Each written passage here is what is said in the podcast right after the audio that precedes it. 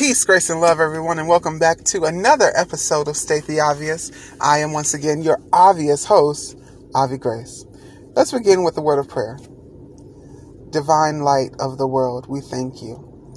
We surrender all of our issues, grievances, causes, and concerns to your powerful light, and we trust that the angel of white light is casting the white light over us and taking all of our issues we turn it into the light for transmutation, for transmutation, and to be brought back to us for power and endurance for what we have to come.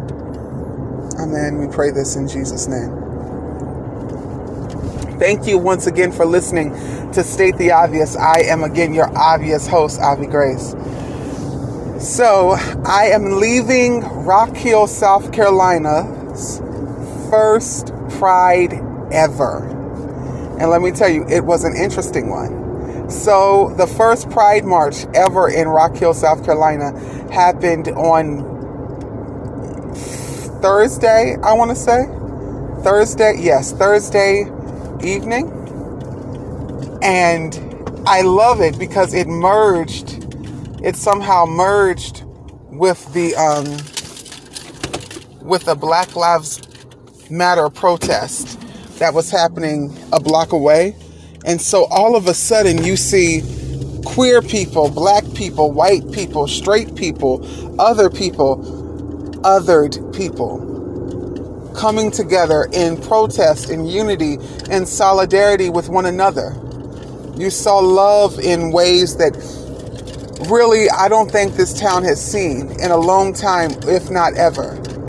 And then today, of course, there were the, I won't call them detractors, but they were the, the gospel preachers, the quote unquote pride protesters who literally just wanted people to repent and be baptized in the name of Jesus or whatever. They wanted people to turn away from their LGBTQIAA words, ways. And they wanted people to move into the light of their version of Christianity.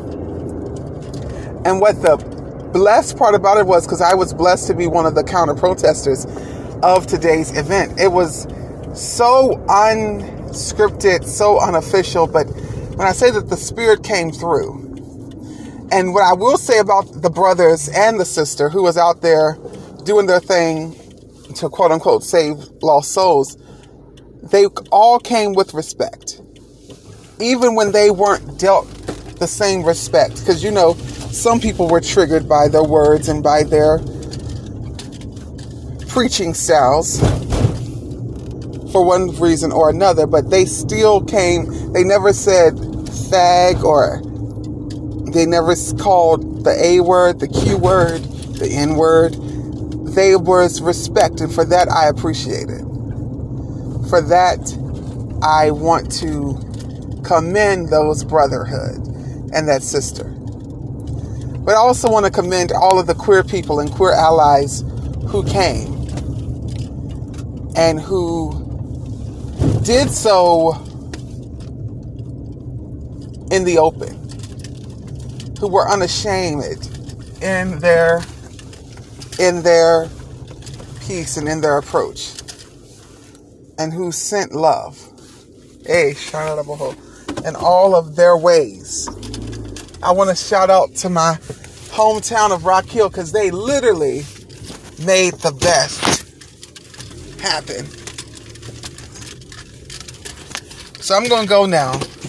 But please know, regardless of whether you identify with the alphabet soup, or you're an ally, or even you're just not there yet, I want you to always do whatever you do.